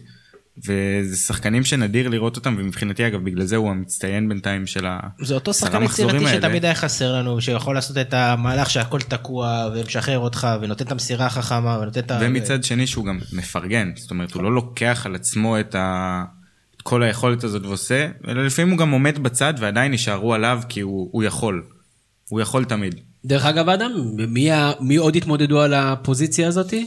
אמ, אני לא חושב שזה באמת תחרות, אבל אה, שלומי אזולאי של אה, אשדוד עושה עונה מצוינת. גם מבחינת מספרים. מחזיק את כן, אשדוד. נקווה מאוד שיישאר בריא, זה תמיד הבעיה של שלומי אזולאי, הבריאות שלו, ואני מקווה שיישאר בריא, כי הוא משמעותי מאוד לנבחרת פנטזי שלי. גם אור דסה התחיל את העונה מצוין, לדעתי הוא כבש, הוא מעורב בחמישה שערים מתוך שמונה שרעננה כבשו, משהו כזה, משהו קיצוני כזה. הוא באמת התחיל את העונה מאוד טוב, הוא שינה את המשחק שלו, נהיה הרבה יותר פרקטי במשחק שלו, ועשה שדרוג מאוד יפה לשחקן צעיר. תחשוב, אמ, זו עמדה מאוד אה, פופולרית, יונתן כהן, דור מיכה, אתה יודע, דור מיכה שנה כן, שעברה, שחקן מהעונה. תלוי איך מסתכלים על זה, אני לא יודע, כאילו זה, אם אנחנו מערבבים, אני הסתכלתי על קשר אמצע כזה מתחת לחלוץ, או אם מסתכלים גם אה, על מישהו בצדדים, אז יש עוד מועמדים נראה לי, גם צריך לבחור כמה, אבל... אה, כן, אני האמת הסתכלתי, אם קצת הולכים אחורה לקניקובסקי, שיש לו את היכולות, בעיקר יש לו את ההתלהבות של לראות שחקן כזה על הדשא, שהוא בקבוצה שלך בטח, גם שהוא נגדך, יש לו השפעה על המשחק. שוב, מכבי נתן איזה משהו שעוד ניגע בו, צריך לשים את זה בצד. הוא לא מצטי... מהמצטיינים, אבל הוא כן שמה, הוא כן ביכולת שלו עושה משהו מעבר לשחקן, לשחקן הממוצע בליגה שלנו, שגם שווה לשים לב לזה. קניקובסקי שחקן נהדר, אבל באמת מצבה של מכבי נתניה לא יאפשר לא יאפשר לו להיכנס. קניקובסקי יותר מהמשפט ש... לא. שנתת עליו. כן, היה לו משחק נהדר, שלושה בישולים, ו... לא יותר מזה. ושם בדיוק, אה, זה נכון. אה, בוא נדבר קצת על האגפים שלנו, ושם מתחילים קצת יותר אה, ויכוחים אני מאמין. אז בואו בוא תספרו לי, והאם אנחנו מוצאים שם סוף סוף נציג מהפועל באר שבע? אנחנו מוצאים שם נציג מביתר, גדי קינדה, אני חושב יש לו מקום של כבוד. גדי קינדה, גדי קינדה בהחלט אה, שחקן שמועמד, האם הוא גם המועמד שלך אדם? אמ, כן, הוא לגמרי מועמד. הוא עומד. הוא שם. שנה נהדרת של גדי לא, קינדה. אני אני חושב שגדי קינדה, אה, אה, מרגע שמיכאל אוחנה שהגיע בתור השם שהיה אמור להיות בתפקיד באמצע וכו' וממש בנו עליו בביתר בצורה לדעתי קצת מוגזמת, ברגע שהוא נפצע. המקום של גדי קינדה נהיה יותר גדול, אני חושב שגדי קינדה נכנס לנעליים האלה מצוין, הוא גם ממש שינו לו תפקיד, שמו אותו באגף, והוא אה, הוא, הוא מתופקד באגף שמאל בקבוצה שמשחקת בצורה קיצונית על צד ימין, אה, והוא דווקא בגלל זה הוא מצליח להגיע לתוך הרחבה, להיות זה שבועט, להגיע למצבים, לנצל אותם, הוא מצליח להיות מאוד משמעותי דווקא מהמיקום המיוחד והלא טריוויאלי של איפה ש- ששמו אותו, עונה מאוד מאוד מרשימה של, של גדי קינדה. אז מי, אז מי כן, אם לא גדי קינדה? אה, אני חושב שיש עוד מועמדים, קודם כל אסלבנק אה, לגמרי, אמרת הפועל באר שבע, אז אסלבנק לחלוטין צריך להיות בדיון, למרות הסוף של, ה, אה, של ה, המחזורים, שהוא פתאום החליטו שהוא לא משחק, או אולי בעיות משקל, משמעת, לא יודע מה היה שם, אבל אה, כשהוא כן שיחק, אסלבנק היה מהשחקנים הטובים בליגה, כלומר מה שאמרנו על, על שרי, בבאר שבע העונה, אפשר לשים אותו באותו, באותו דיון, כלומר הוא היה מבחינת התקפה של באר שבע שהיא הרבה פחות מוכשרת ועם הרבה פחות כלים, הוא היה השחקן שהוא, ש, שקפץ מדרגה ולקח על עצמו המון, גם מבחינת כיבוש שערים, הגעה לשערים, אבל גם מבחינת יצירת הזדמנויות, הוא ממש מצליח ל, גם לספק המון כדורים לתוך הרחבה לבן סער ולשחקנים שמצטרפים, מצד שני גם להיות בתוך הרחבה ולהגיע למצבים ו- ולכבוש. אמ, עונה מצוין של אסלבנק, אני מקווה מאוד שזה לא ייכנס למצב, ל, לא יודע, למלחמות האלה עם בכר או עם מה שלא יהיה שם, שהוא כן ימשיך ב... אז הוא בחיובי. ב-11 שלך. אמ, כן, נראה לי שכן. ברק, אני אני אספר לך מי אצלי ב-11, בעמדת האגף, ולדעתי הוא חשוב יותר מקינדה או אסלבנק, ובעיניי זה דולף חזיזה. זהו, זה אה, הבא שרציתי להגיד. ברור, בגלל זה אנחנו רוצים לתת לעוד אנשים לדבר. ודולב חזיזה, אתה יודע, גם הפתעה, בדיוק, הפתעה מאוד גדולה. הפתעה, תגלית, לא יודע איך אני חושב. שהוא גם מפתיע את עצמו, העונה. כי אחרי הגולים, אתה רואה אותו כזה, הוא כזה, הוא בטירוף כזה של, אני עשיתי את זה. כן, כן. שהביאו את... וגם כיף לפרגן לו. באותו trade, העברה, לא יודע מה זה, שהביאו את... אה, את חזיזה ואשכנזי, אף אחד, אף אחד לא ציפה שזה מה שיקרה, אמרו שחקנים משלימים נחמדים, יהיה, יהיה נחמד. אגב, אה, לגמרי לזכותו של בלבול, גם זה שהוא הביא אותם, גם זה שהוא, לא יודע אם הוא הביא אותם, אבל הוא הביא אותם, אה, גם זה שהוא נתן להם לשחק, נתן להם קרדיט שאף אחד בקהל לא הבין מה קורה. מדהים, עד עכשיו מדהים, שימשיך ככה. השפיע עליו חיובי, זה שבלבול לא- לא לחץ לו את היד. כן, כן. אה, כנראה שבלבול... סדרת יודע מה הוא החינוך אה, עבדה. דולב חזיזה, ב- לדעתי, אה, שחקן האגף הבכיר. זאת אומרת, מבחינתי, באמת המאבק בין קינדה לאסלבנק הוא על העמדה השנייה. הוא. כאילו גם בא, הוא כאילו מאותם שחקנים שבאים למכבי חיפה ונעלמים לתוך איזה חור שחור כזה בדרך שהיית- כלל. שהיית צופה שהם כן, יעשו ש- דבר ש- כזה. שהתפיידו לאיזה עולם שלא קיים יותר, והוא הוא ואשכנזי מצ- מנפצים פה איזה תקרת זכוכית, והוא הגיע לנבחרת, מדהים. והוא שחקן של תכלס, באמת שחקן של תכלס. יש לנו ועוד אזכור. כן. יונתן כהן, שצריך גם לשים אותו במקום שלו. אה, שלושה שערים, שני בישולים, ופשוט משחק טוב. הוא לא ברמה של... הוא לא בולט כמו השחקנים האחרים שדיברנו עליהם, אבל הוא טוב. הוא אני- אני חושב הוא שה- פוטנציאלית מעליהם. אני, אני חושב. אני חושב שהבעיה כרגע של יונתן כהן, יש כאן נגיד דבר לטובתו לא. ודבר, ודבר אה, לרעתו. הדבר ה- לטובתו זה שהוא בנקר במכבי תל אביב. בנקר, לא משנה, זרים, שחקנים, אנשים חוזרים, הוא בנקר במכבי תל אביב. לרעתו זה שפשוט רמת הציפיות כל כך גבוהה ממנו, כי כשאנחנו פתחנו את העונה עם סקר פתיחת העונה, אנשים הימרו עליו בתור מלך השערים והשחקן המצטיין של העונה. עכשיו, יכול להיות שזה עוד יקרה, אבל... מה הבעיה בזה? אה, לא, אני אומר, רמת הציפיות כל כך גבוהה, שרק אה, איזה שלושה שערים, כל שני בישולים, זה- וכמה משחקים שהוא קצת נהנה. כן, אבל זה לא כל כך גבוה, זה משהו מאוד ריאלי, זה גם מה שהמועדון מצפה, לא, אני, שהמועדון לא שם אומר, אני לא שאני הייתי משנה עכשיו את הדעה שלי, רק אומר כשאם אנחנו בודקים את עשרה מחזורים, אז היו לו משחקים יותר טובים, היה לו קצת עליות וירידות צפויות, הגיוניות, סבירות, בטח יש לו שנה טובה, מצפים ממנו. להיות באיזשהו שלב, הציפיות אה, מאוד מאוד גבוהות, ובצדק. כן, צריך לראות גם מה יקרה עכשיו שאצילי יחזור, נכון. זה גם שאלה, ואני חושב שמהרבה בחינות העונה שלו עד עכשיו היא דומה קצת לאצילי עונה שעברה. כלומר, אם אצילי עונה שעברה, דיבר בתחילת העונה, אנשים אמרו, הוא הולך להיות שחקן העונה, הוא הולך להיות אה, מאוד משמעותי וזה, בסוף הוא נתן עונה טובה, אבל יחסית למה שחשבו, אז זה פתאום כזה לא... זה זמן טוב בכלל לפתוח את כל נושא החלק הקדמי של מכבי תל אביב, תשמע, הוא לא באיזה ואקום, הוא כרגע החלק הקדמי... זה לא החלק החזק של מכבי תל אביב, הם לא מרשים, הם לא מגיעים להמון מצבים, וזה לא, זה לא באשמתו, זה גם, הוא חלק מזה. אה, זה נכון, בסוף, דווקא מהבחינה הזאת, מכבי תל אביב עונה שעברה הייתה קבוצה שמאיימת יותר על השער ומגיעה ליותר זה, אצילי הוא לא מעט מהסיבה הזאת, היכולת של אצילי לבעוט מרחוק, הבעיטה המאוד מיוחדת של אצילי, כאילו, עד עכשיו מכבי תל אביב לדעתי הבקיעו או שער אחד או שתיים מרחוק, עד מחוץ לרחבה מתחילת העונה. זה היחס לעומת מה שאצילי לבד כאילו מבקיע עונה שעברה זה, זה, זה פשוט פותח הגנות זה פשוט עוד נשק הרבה מאוד משמעותי. יונתן כהן עוד לא הגיע ל, ל, ל, ל, לעניין הזה כאילו לאצילי יש את החסרונות שלו של בתוך הרחבה והוא פחות שחקן שמצטרף טוב מקו שני אבל יונתן כהן יצטרך. יש עוד סיבות קודם כל בלקמן שזה אפשר בינתיים להגיד שזה עברה לא טובה או בליגה לפחות עברה לא טובה דור פרץ נפצע. החלוצים לא מתפקדים. לא, צ'יקו. הוא לא בעולם. לא, לא, לא מתפקד. צ'יקו, בסדר, שכטר ועטר ירדו. לקח זמן עד שהתבייתו על חלוץ שירוץ. בדיוק, זה, הכל מתכנס לזה שכל החלק ההתקפי משמעות נותן תפוקה הרבה פחות חזקה. כן, אז אני מסכים איתך. מבט קדימה, אתה חושב שזה יכול להשתנות? אגב, אני חושב שאם הסגל יישאר כמו שהוא, וצילי הוא נעלם, כן, אי אפשר לדעת, אבל הם די בבעיה בחלק הקדמי. אני דווקא חושב להפך, אני חושב ש... עם הכלים שיש למכבי תל אביב, מה שהם סיפקו עד עכשיו זה יכול רק להשתפר. זה, אני זה חושב שיש להם אובר שחקנים, ופה פנייה לאיביץ' אם אפשר, אני אעיר לך קודמים, ינואר מתקרב. אני אעיר לך. תשאיר קצת ל... אנחנו מוכנים לקבל להפועל, מה שתיתן. מי? שכטר? אין לנו כלום. זה לא משנה. זה באמת כבר לא משנה. לא, אגב, קודם כל זה נכון, אילון אלמוג, לא יודע, שוב קריירה, שוב שחקן שמאבד קריירה לדעתי טעות, אבל מתן חוזז, שעכשיו מתחיל לקבל... רגע, מצד שני, עונה שעברה אמרת בשלב הזה את אותו דבר על יונתן כהן, ובסופו של נכון, דבר... דווקא לא נכון. תחזור, אני לא יודע, תחזור, השיחות עם עודד גביש, דן נכון, מורי, בשלב הזה, הוא לא שיחק. הוא נהיה השחקן הכי חשוב במכבי תל אביב. בשלב הזה של העונה, יונתן כהן, עונה שעברה, לא שיחק, ובדיוק דיברנו על זה. אני חושב שהמשחק הראשון שהוא פתח זה המחזור ה-13 נגד בני יהודה. הוא נכנס מאוד מאוחר לעונה, כן. ובדיוק אמרנו, איך הוא מבזבז עונה, איך הוא לא יוצא עוד פעם להשאלה, איך הוא זה, בסוף הוא נכנס, והוא נהיה יונתן כהן של סוף העונה. זה מעניין לראות מה... מתן חוזז קיבל פתאום שלושה מחזורים, אה, זה, מכבי תל כן השתפרה בחיה התקפית, במשחקים האחרונים, אה, אני חושב 7-0. כמות השחקנים שיש, מישהו בכל הבלאגן הזה מישהו לא ישחק. אין ספק שאילון אלמוג... עטר כרגע פצוע ובלקמן פתאום ירד. אני, אתה שואל אותי, אני אשמח אם אני מכבי חיפה, אני אשמח אם אחות של מכבי תל אביב, יהיה מתן חוזה זה אילון אלמוג אה, וצ'יקו, שוב, לא שהם לא טובים, אבל אני חושב שאנחנו יכולים להתמודד עם דבר כזה, או...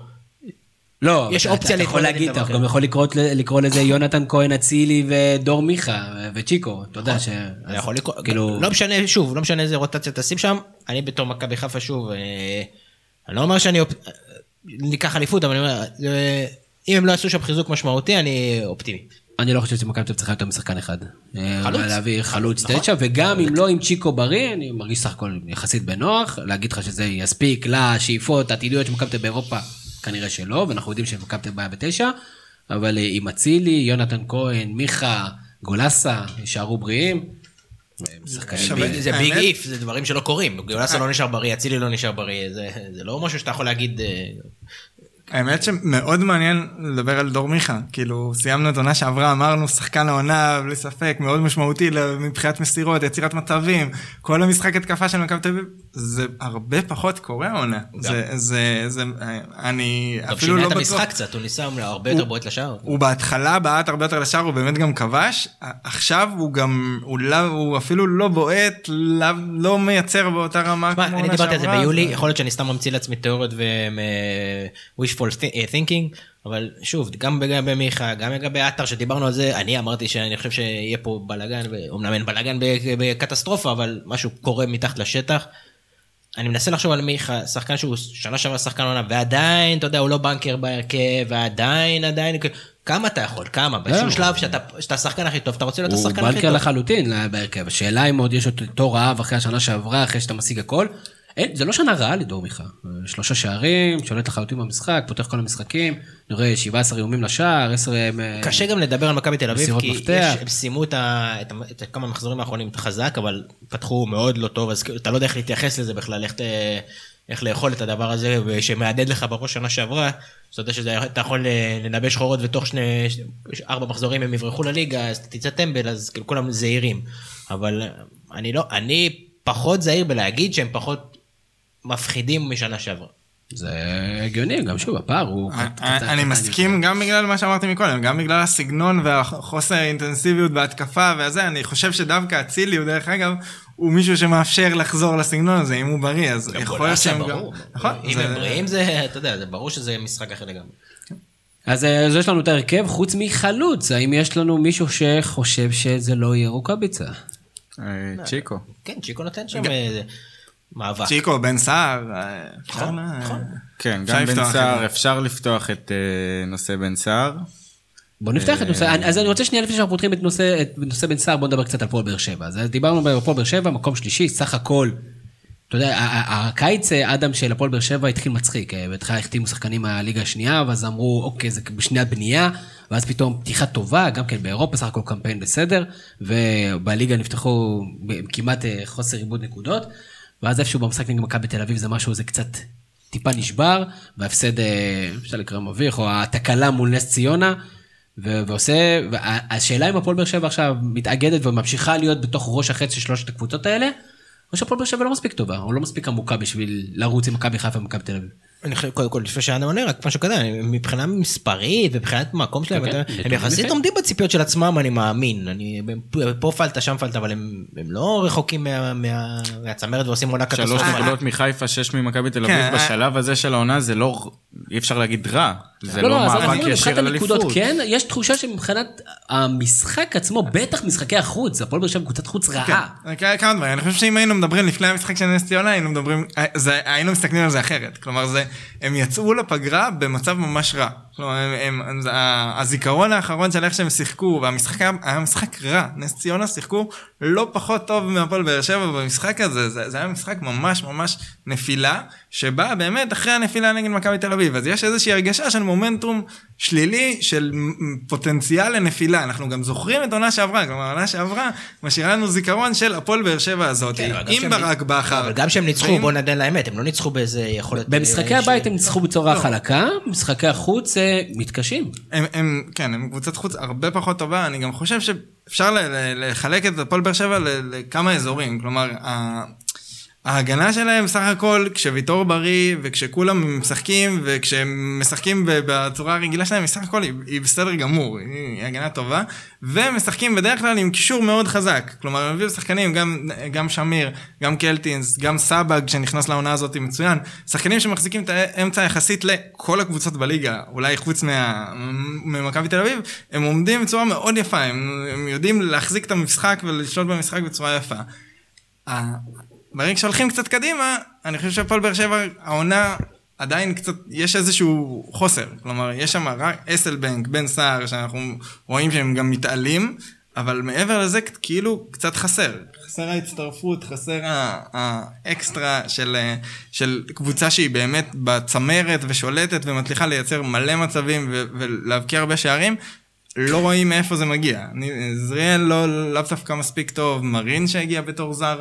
לא נכנס מספיק טוב, ג'וזו היה, איך שלא אומרים את זה, חשבו רק כמה הברקות, לא מספיק קונסיסטנטי, רמזי ספורי שהגיע, גם לא נכנס טוב בסוף, ממן, מלא שחקנים כאלה, שלא מצליח, אף אחד מהם לא מצליח לתפוס את המקום בהרכב ולהיות שחקן משמעותי.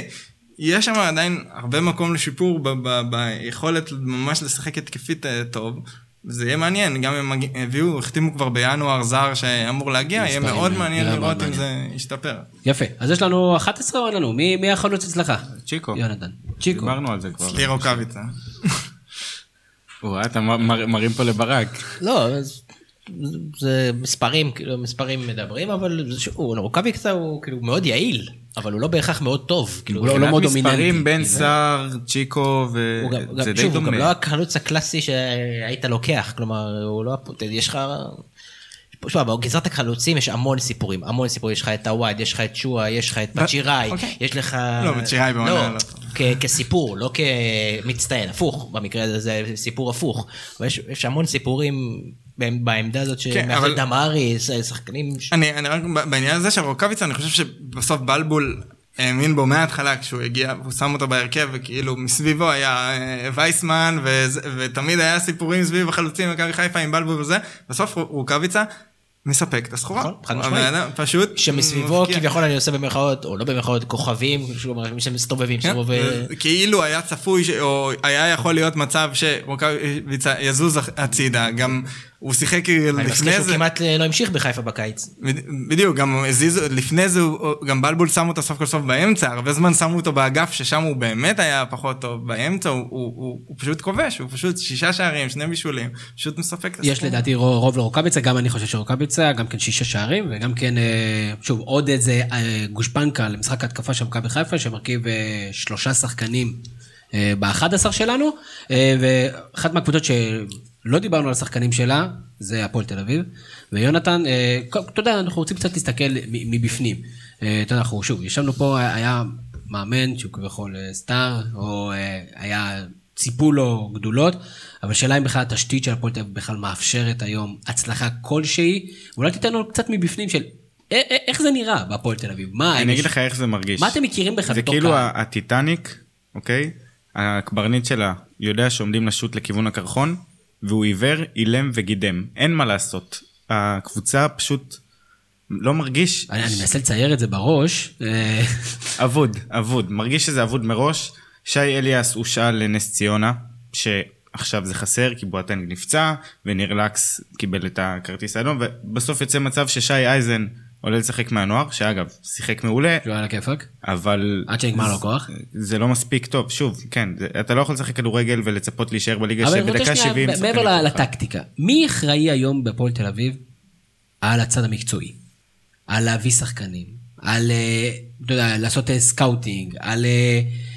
לקבוע מה קורה ברמה, ברמה טקטית, תפיסתית, ספורטיבית. אתה שואל את ניר קלינגר או את נציג הבעלים? זאת השאלה. כי באמת שמבחינת הקהל אני חושב, הניסנובים הודיעו שהם לוקחים צעד אחורה. שזה קודם כל היה מאוד חשוב, כי בשלושה מחזורים האחרונים, המחאה של הקהל נגד הניסנובים הייתה מאוד חריפה, מאוד לא נעימה, שריקות בוז, קללות.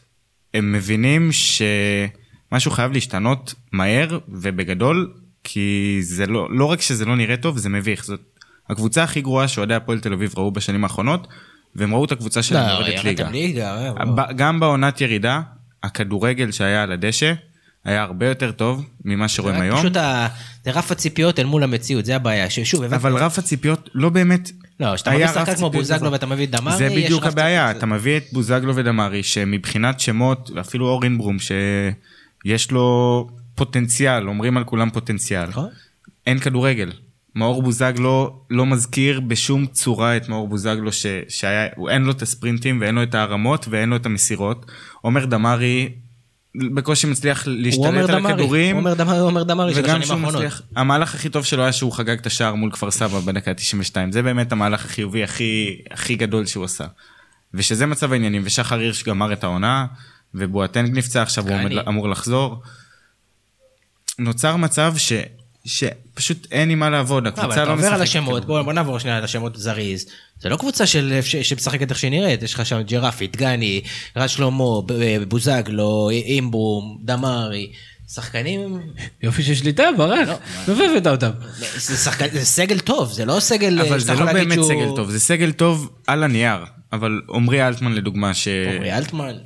אוקיי, מבחינת כדורגל, זה לא מה ש... מה שאתה מצפה. אז השאלה למה, זה לא, אז שוב. למה? אפשר היה להאשים אולי את ניסו כמו שהרבה אוהדים ניסו בהתחלה, אני חושב שזאת לא הבעיה. רגע, להאשים את ניסו כשהרבה אוהדים ניסו? רצית לעשות פה איזה משחק או שרק אני... לא, לא, רק אתה עושה משחקים כאלה. כן. אמ, אני חושב שהבעיה היא יותר עמוקה מזה, אני חושב שהבעיה היא שאין תכנון לטווח ארוך, אין תכנון לטווח קצר, אין תכנון של שיטת משחק, אני חושב- ואין ידיעה אני לא- מה, אני לא מה מבין את זה. מצפים בעתיד מה מהקבוצה זה הזאת. תכנון? שהם הביאו, הם- זה- שהם הביאו, יש תכנון, פשוט הוא לא טוב, אבל התכנון, היה תכנון לטווח קצר, להביא שחקנים שהם זולים ומיידיים, ולנסות ל... והם פוטנציאלים, המון פוטנציאל והמון סימני, שחקנים סימני שאלה, פשוט כל הסימני שאלה קרסו, בוזגלו היה סימן שאלה קרס, דמר היה סימן שאלה קרס, עומרי אתה לא יכול עם תקציב קרס. כזה ועם אה, להגיד של אין לנו כסף אין לנו כסף לבוא ולשפוך את כל הכסף שלך על שני שחקנים בגיל כזה שאתה יודע שאתה לא אין לך מושג מה תקבל מהם ולא קיבלת מהם כלום.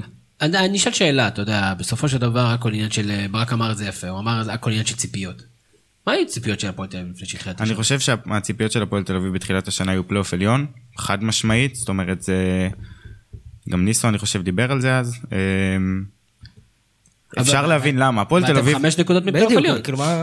שוב כל הליגה בערך היא חמש נקודות מפלייאוף עליון שזה גם משהו שהוא כל הליגה משוגעת, חוץ. משלושת הקבוצות הראשונות שצוברות אה, נקודות בקצב יפה מאוד, אפילו חריג אולי בנוף הישראלי. כל שאר הקבוצות, מה זה יפתיע אותך אם הפועל תל אביב עכשיו תבוא ותנצח את אה, את הפועל חיפה? אותי זה לא יפתיע. כן, רק שהם הפסידו 3-0 אה, חיפה. בסדר, אבל הפועל חיפה הפסידה 3-0 להפועל באר שבע, שאני לא חושב שזה הפער ביניהם. השאלה עכשיו בואו נסתכל קדימה, מה, מה קלינגר ידע לעשות? קודם כל אני חושב שקלינגר, והאם קלינגר זה כל ה... אגב זה מצחיק מה שקרה שם כל הדבר הזה.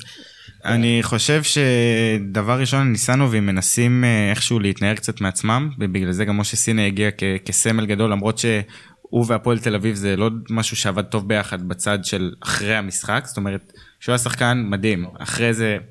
אה, מדהים פחות. מדהים פחות. אה, וזה כדי לתת להם את השקט, כדי אולי באמת לקחת צעד אחורה ולהסתכל על זה אתם אומרים מבחוץ. שהם לא ראויים ולא טובים וגדמים ואילמים, אז הנה, הם שמו לכם... זה, זה צעד בכיוון הנכון אגב של פחות התערבות של בן אדם שהוא לא, לא, לא חי את העולם של הכדורגל או אולי רוצה לחיות את העולם של הכדורגל אבל אין לו את היכולת ואת הידע שזה כבר משהו אחד. ניר קלינגר הוא מאמן עם ניסיון הוא עבר הרבה קבוצות הוא עבר קבוצות טובות הוא עבר קבוצות פחות טובות. הוא עשה קבוצות טובות פחות טובות, הוא עשה קבוצות פחות טובות טובות. עשה עונה אחת, היה כמועמד לנבחרת. אמ, זמן זה מה שהוא צריך זמן כי אני חושב שהוא צריך שחקנים, לא זמן. שחקנים הוא מקבל את אה, אולה בינואר שאנחנו מחכים לו כבר אה, אני לא יודע אם הוא באמת ירצה להגיע הוא כבר ב...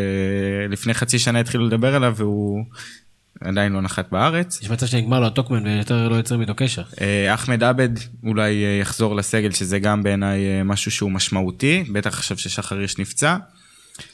זה לא אותו זרים- שחקן שאמרתם לו שהוא מפוטר כי הוא עבר דירה משהו? לא, מה היה שם? זה סיפור משונה. כזה. כן, היה שימוע לפיטורים לשחקן עם חוזה, משהו משונה. קמרה וקיירמה, קמרה שחקן מאוד אלים, אה, ראינו אותו בקריית שמונה עם המרפק, הוא מתרכז בהרבה דברים שהם לא, לא מתאימים, אני פשוט לא מצליח להבין איך הוא הגיע להפועל תל אביב, אה, ואני חושב שגם קלינגר רואה שהוא לא מתאים לשחק בקבוצה, אני לא מצליח להבין כל כך מי הביא אותו ולמה, כנ"ל קיירמה שלא מצליח להשתלב, רואים על המגרש שהם לא מצליחים אה, להיות חלק, וזה קצת מצחיק להביא שני שחקנים זרים שהם לא חלק מהמשחק. בקיצור, אני שמח, נשמע מאוד קודר עד עכשיו. אה, נשמע שזה הולך להמשיך ככה. זה, זה כנראה הולך להמשיך ככה, לדשדש, אבל כן להישאר בליגה. זאת אומרת, אני לא רואה מצב שהפועל תל אביב תתרסק ותרד ליגה, כי כן יש לה את הכלים הבסיסיים לשרוד, אפילו להגיע למצב של הישרדות לפני המחזורים האחרונים, שהם לא יילחמו על הירידה. אה, הגנה שלה יחסית, יחסית יציבה, שוער טוב, ולדעתי זה מספיק.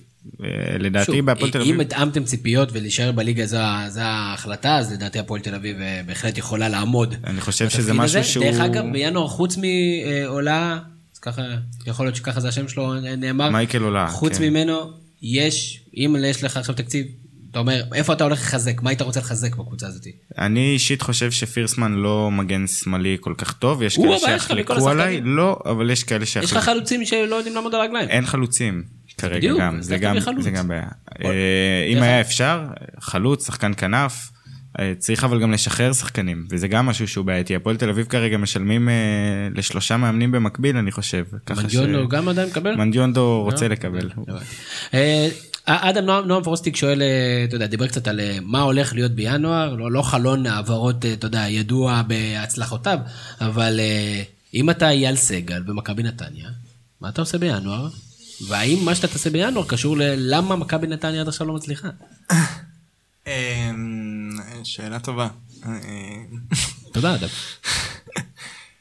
אה, קודם כל יש להם איזה בעיה לא פתורה עם בת שירה שהם צריכים לפתור אותה, ואם זה לא עובד, אז הוא לא, הוא לא רוצה לשחק שם, או לא יודע מה קורה שם, שישחררו אותו, שעם כל הכבוד שירה הוא חלוץ. אני חושב שהיה שם איזה סיפור שבוע אחד שהוא לא, שזה, וכל לא השאר הוא לא, פתח. הוא לא בשום צורה נראה כמו שחקן לא, של, של, של, של השנה. ממש לא השחקן ששנה שעברה נבחר שני בדראפט אה, שחקני ליגת העל. אני ראיתי אותו כמה פעמים במשחקים שלו, שפת גוף שלו לא טובה, הוא הוחלף פתאום באיזה משחק בדק, בדקה 60, אני יודע דקה זה היה שהוא בלי חשק לשחק. משהו שם לא בסדר, ואת זה הם צריכים לפתור. דבר ראשון, כי הוא הכוכב שלהם לצורך העניין. אמ, אני מסכים, אין, ספק שבצ'יראי זה, אישו. אמ, אני חושב שבסוף הם איבדו העונה את עלי מוחמד, ובסוף התחליפים, אלמוג, הביאו את אלמוג כהן ורועי קהת בתור תחליפים, זה פשוט, כרגע זה לא עובד, ואני חושב שברמה הכללית, מכבי נתניה, גם עונה שעברה, דרך אגב, הם איבדו, אז זה היה רן לוי, דיאסה ודן גלאזר, והם התחילו לא טוב, ואז הם איכשהו מצאו את, ה... את הטלקיד, באמת, הביאו את בת שיראי, אז כן, עברו מיהלום לקווים, ו... ומצאו איזו שיטה שעיצבה את המערכת, ונהיו עוד פעם קבוצה יחסית אה, טובה.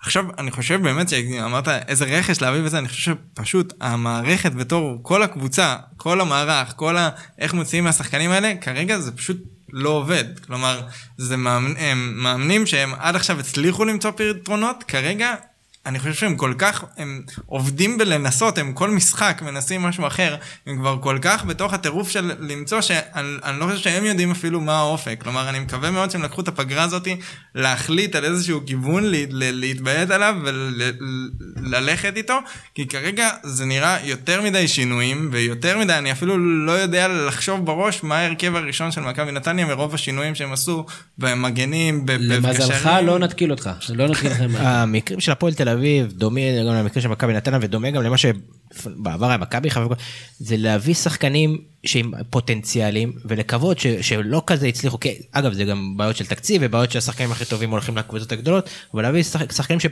במומנטום שלילי לצורך העניין בקריירה שלהם ולקוות שמשהו ישתנה ולרוב זה לא קורה. אם זה רועי קיאט אה, אלמוג כהן פחות אבל הוא בוא, אין ספק שהוא בירידה ביכולת בקריירה שלו, רועי קהת הימור, הפועל תל אביב כל הסגל כמעט הימור, זה לרוב לא קורה, אגב, לרוב לא קורה, ואז קורים התקלות. גם חיפה היו מביאים כל מיני שחקנים שהם הימורים גדולים, והתפלאו אחרי זה שזה לא עובד. זה אבל... תמיד מגיע גם בעיניי בעקבות דיבר... לחץ של קהל. נכון, דיבר על זה ניסו, דיבר על זה ניסו בקיץ. אה, דווקא הוא, לא, הוא לא, לא עשה את זה בפועל, אבל הוא דיבר על זה בחדרה, של להביא שחקנים במומנטום חיובי, שחקנים ש... שהוא מעדיף ששחקנים במומנטום חיובי גם אם הם פחות טובים משחקנים טובים שהם במומנטום שלילי, ואני מאוד מאמין בתיאוריה הזאת. אה, אני מסכים, אבל מכבי נתניה באמת, סגל השחקנים שלה גם היום, הוא סגל שחקנים טוב שאמור להיות גבוה, לדעתי אחד מהשניים. אלמוג כהן וקהד זה סגל טוב. אבל הם היו on top על קבוצה טובה. כשאתה מסתכל על הנייר. הקבוצה לא שיחקה בקיץ. הם הביאו, הם אמורים להחליף את השחקן הכי טוב בליגה. זה...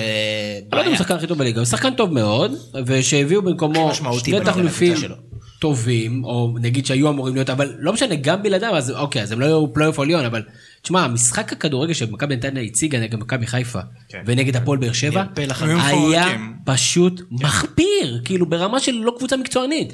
הכל פתוח, הכל פרוץ, אפס טקטיקה. אז זה, זה קשור, מכבי נתניה בהצלחות שלה היא לא הייתה קבוצה סגורה, היא הייתה קבוצה מיוחדת ב- בליגת העל, בזה שהיא משחקת תמיד פתוח, תמיד מנסה ללחוץ, תמיד מנסה לשחק התקפי, מנסה להבקיע הרבה שערים, לאו דווקא משחק הגנה יציב, לאו דווקא בונים מאחורה כמו שאנחנו רגילים אצל רוב הקבוצות.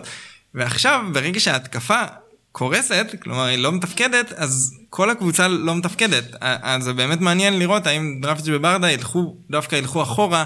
למה שאנחנו רגילים ממאמנים אחרים, של לבנות יותר מאחורה, והם קצת נפלו בזרים. מאוד מעניין, והם... אה, בהגנה.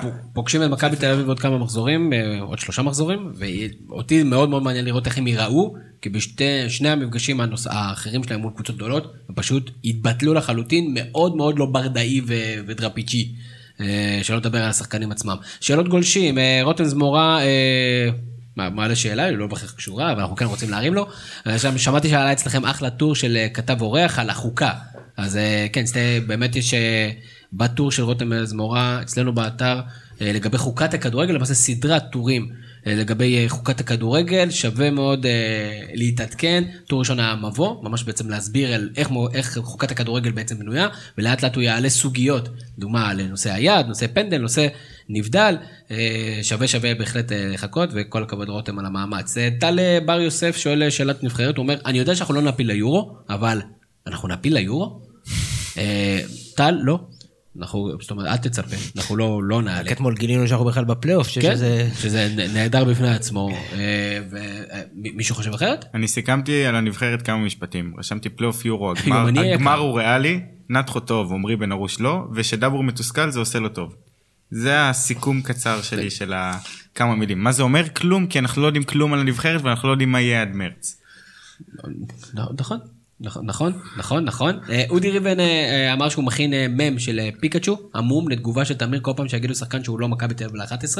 אני חושב שדווקא אני זה שכל פעם העליתי שחקנים אחרים, אני בהחלט לא חושב שאודי צודק פה. אודי לא בן אדם שצודק בדרך כלל. וחוץ מזה הוא שואל שאלה מעניינת, שאני חושב שגם כן שאלנו אותה גם כן בקבוצת הגולשים שלנו בפייסבוק, שואל מי לדעתכם הקבוצות שיהיו בסכנת ירידה עד הסוף? נס ציונה. נס ציונה ורעננה. תנו לי שתי שמות. נס ציונה רעננה. כן. קאש כפר סבא. שימו לב, ארבע קבוצות כבר אמרנו. כן, כן, דיברנו על זה גם בתחילת שנה, תחתית מאוד חצי ליגה מועמדת כן. לרדת ליגה כרגע, אגב, לא דיברנו זריז רק על הפועל חיפה, שהם לא מועמדים לירידה, הם לא, לא אמורים להגיע לזה, הם אחלה קבוצה. כן. אחלה קבוצה, קצת ירידות ועליות יותר מדי, אבל יש להם חומר שחקנים טוב. כל קבוצה נכבדה בליגת העל. נכון, עוד מישהו מעניין שאנחנו לדעתנו, לדעתי, לא תהיה במאבק הירידה הזה, בסמך אשדוד. כן, חד משמעית לא אשדוד מספיק טובה בשביל להימנע מהקרבות תחתית. פציעה אחת משם. אזולאי, משם, כן. מרחק אזולאי משם. נכון. יש להם עוד כמה שחקנים אה, מעניינים דעתי אה, שזה. אני חושב שכפר סבא בגלל שהם עד עכשיו היו טובים אבל לא צברו את הנקודות שלהם. אז אני חושב שבשלב מסוים זה איכשהו יתאזן, ונס ציונה... נס ציונה חוץ מהמשחק מול באר שבע, הם היו באמת קבוצה, לפחות קצת שאני ראיתי, הם קבוצה פשוט נוראית. הם היו, התחילו את העונה נורא, והיום לא רואים בשום צורה. נרים להם על ה... אתה יודע שמשהו שם מתחיל להתחבר, אני עדיין לא חושב שזה מספיק. אה, לצערי, אני סך הכל אה, בעד שקבוצות... אה, פריפריאליות כמו נס ציונה. לא, יש קבוצה, אתה יודע, שהיא קצת קצת שונה, אני כן חושב שכפר סבא, למרות שהיא קבוצה לדעתי טובה יותר משאר הקבוצות, אבל ראינו כבר קבוצות שכפר סבא מאוד כישרונות יורדות ליגה. אז קבוצה קצת פחות כישרונית, לדעתי גם כן תרד ליגה. אה, אדם, אתה לא אמרת. אמ, אני, יהיה מעניין לראות איך נס ציונה יחזרו, כי הם באמת התחילו נוראי ועכשיו טיפה יש מגמת שיפור, אני עדיין חושב שזה לא, לא מספיק. יש להם איזה בעיה בעמדת השוער, אפשר לטעון את זה. כן, הדרך אגב... יש שיטענו. זה לא, עמרי גלאזר, דרך אגב, כשבדקתי על טננבאום וזה, על כמה גולים זה היה או-או, אתה אומר. אז גלאזר במינוס 6 גולים, לעומת כמה שהוא היה אמור לספוג. טננבאום בפלוס 4. ממש, עונה זוועתית שלו. נקווה שכן בכל זאת. זה לא רק הגנה, זה גולים שלו, הרבה פעמים. פציעות לא טובות וחוסר ריכוז, ובקבוצה כמו נס ציונה זה פשוט כל כך קריטי שהשוער הזה יביא לך את הנקודות. דני, אז לא, לא אמרת, מי יש הירודים שלך? יש את היורדות שלך. אמרתי נס ציונה ו... ועוד קבוצה. עוד מישהו. נס וציונה. יאללה, נוריד אותך מזה. דני אה, זסטנקר אה, שואל, אמר שאי אפשר להתעלם מהתופעה של שמה הפועל חדרה. אה, דני, אם היית שומע את הפודקאסט, אתה יודע שלא התעלמנו מהתופעה שקוראים לה הפועל חדרה, אז תשמע ותראה. גל ארנרך שואל, הכי מעניין אם, אתה יודע, הוא הוסיף את זה לשאלה על חדרה. שאם ניסו עדיין היה בהפועל חדרה, מה היו אומרים על ניסו? גם השנה הוא פותח עם הפועל חדרה. הוא בדיוק מה שגל אמר. אדם קצת הזכיר את כן, זה. הוא כתב שם שהוא היה מועמד לנבחרת, וזה היה נכון. וזה היה נכון, וזה כנראה זה היה קורה גם. אני לא מסכים. אוקיי, אז בוא. כי א', כי אין שיפור לעומת אה, עונה שעברה, וב', הסגנון משחק הוא מאוד שונה, והוא הרבה פחות חיובי ממה שהיה עונה שעברה. כלומר, אם זה, אם זה היה ככה, אני לא בטוח שהיו מפרגנים לניסו כמו שפרגנו לעונה שעברה. עונה שעברה זה גם היה כאילו, בא משום מקום, וגם כדורגל חיובי כזה. מקום חמישי היו מפרגן את זה, לא... אני חייב להגיד לך שלניסו זה בן אדם שכפרגן לו. אה. אולי קצת יותר מהבן של גוטמן. אתה יודע, אנחנו הרי בסופו של דבר, התקשורת, אנחנו, תפיסתית, אנחנו עושים חיבורים ואנחנו עושים טוב ורע, וניסו, בטח עד החוויה בהפועל תל אביב נחשב כטוב, מאמן פתוח, מודרני, מרגש, רומנטי, וגם כאן, שוב, הוא התארח פה ואמר, אה, אתה יודע, לפחות אמר את כל הדברים הטובים, ואנחנו די הוקסמנו מהראיון הזה. ויש לו איזה כריזמה מסוימת שאני חושב שכן, אתה גורמת להקצין אירועים מסוימים שקרו, מה שכרגע בשלב זה אי אפשר להגיד. על, אה, על גוטמן. אה, דניאל יצחקי שואל, אה, אדם, אתן לך את זה, איזה תופעות מעניינות או טרנדים יש השנה בליגה שעד עכשיו לא היו? אמ, מה מייחד את ליגת העל שלנו? שיש יותר מקבוצה אחת. שיש קבוצה אחת שלא ספגה. זה טרנד. לא, אני לא חושב שיש כמה קבוצות שמשחקות כדורגל כיפי, שזה קצת חידוש. נכון. אפשר להגיד את זה. אני, זה, זה אפשר לקחת את זה לשני הכיוונים, יש גם הרבה קבוצות שמשחקות כזה, המון קבוצות שמשחקות פסיבי. יש כל כך הרבה 0-0 וה-0-0 עם המון קהל. אנחנו שזה... ליגה, בבסיס שלה, הליגה הישראלית, ליגת העל, היא ליגה של כדורגל אני, של 0-0. אני חושב שדווקא אם הייתי לוקח את המגמה, אני חושב שהמגמה, החלק השלילי של המגמה האבוקסיסית הוא כן אה, אה, קיים בליגה. כלומר... אני חושב שהרבה אנשים לא מנתחים נכון את מה שעבד לאבוקסיס בבני יהודה, ודרך אגב עכשיו זה לא עובד, ו- ולקחו את העניין הפסיבי הזה של לשחק ולתת לקבוצה שנייה להניע כדור וזה בתור שיטה, כאילו זאת השיטה לנצח בליגת העל, הרבה קבוצות לקחו את זה קצת לקיצון, וזה זה, זה לא רק זה, כלומר בני יהודה של עונה שעברה הייתה הרבה מעבר ללתת לקבוצה שנייה להחזיק בכדור, זה היה הרבה מה קורה ברגע שהם לוקחים את הכדור, והיציאה קדימה, והיכולת לייצר שטח ומצבים מהמצב הזה שאתה יושב מאחורה ויוצא קדימה, עונה שעברה בני יהודה כבשה המון להם, שערים. והיה להם חזיזה ואשכנזי שמסתבר שהם יותר ממה שחשבנו. זה, זה לא רק חזיזה ואשכנזי, זה חזיזה אשכנזי, צ'יבוטה, ירדן שואה. או סילבסטר בחצי השני של העונה, היה להם המון איכות, שהנה, היום בני יהודה כאילו עם אותה שיטה, וזה לא עובד, כי החלק הזה חסר, והרבה קבוצות כאילו חושבות שזה מספיק. והמגמה השנייה שאני חושב שהיא קצת אה, הגזימו איתה, וזה בא מאותו מקום, יובל אשכנזי, ליגה א', הקטע הזה של לקחת שחקנים משום מקום ולחשוב שהם יהיו ברמה הכי גבוהה שיש, גם זה אני חושב שקצת מפריזים מזה. למה? אני חושב ש... מה? למה? למה? כי בסוף... כמה. כאלה אתה רואה שמפריזים בזה? יש אותו, יש את סבג, וזה עובד. פתאום שלום אדרי זה כאילו נהיה אותו סיפור, והמון קבוצות הביאו שחקנים מליגות נמוכות, הביאו וחושבו שזה, בסוף אני חושב שזה התנרמל לזה ש... בסדר. הם לא משחקים בהרכב. בסדר, אבל זה הימור זול, הימור שכאילו קל לקחת אותו, אם זה מצליח אתה מלך, אם אתה לא מצליח אז לא קרה כלום, השחקן אם זה שחקן משלים, למה, כאילו, למה זה בעיה? ועם האיכות זרים שלפעמים נופלים פה עליהם בארץ, אני חושב שזה מגמה חיובית. לא, לא אמרתי שזה לא מגמה, זה, אני פשוט חושב שהקסם הזה של כאילו... להביא, יש מלא שחקנים בליגה א' שאפשר כן. פשוט לעשות סקאוטינג פשוט ולקחת אותם ולהביא אותם לליגת העל, אני חושב שהקסם הזה הוא פשוט לא, הוא לא כן, לא עובד. העניין התקשורתי שעשו מזה, הניפוח הזה של אה, להעצים, הוא היה בליגה א' והוא הגיע לפה והוא כובש, קצת מאוס, למרות שהוא רק התחיל, המגמה אבל חיובית. עוד מגמה מאוד מאוד חיובית, וזה יסכם אולי את הטרנדים, זה קהל. אני יודע שכמובן בלומפילד גם כן תורם לזה, אבל עדיין, גם משחקי חוץ. מכבי חיפה, בית"ר ירושלים, מכבי תל אביב מביאים המון קהל חוץ, זה כיף לראות, זה מעניין. זה מה שחשוב. זה מעניין, זה כיפי, זה מרענן, זה כיף להגיע לבלומפילד מלא, זה כיף להגיע לסמי עופר לא, מלא. הקבוצות הגדולות. זה כיף להגיע לטדי חצי מלא. כמעט כולם.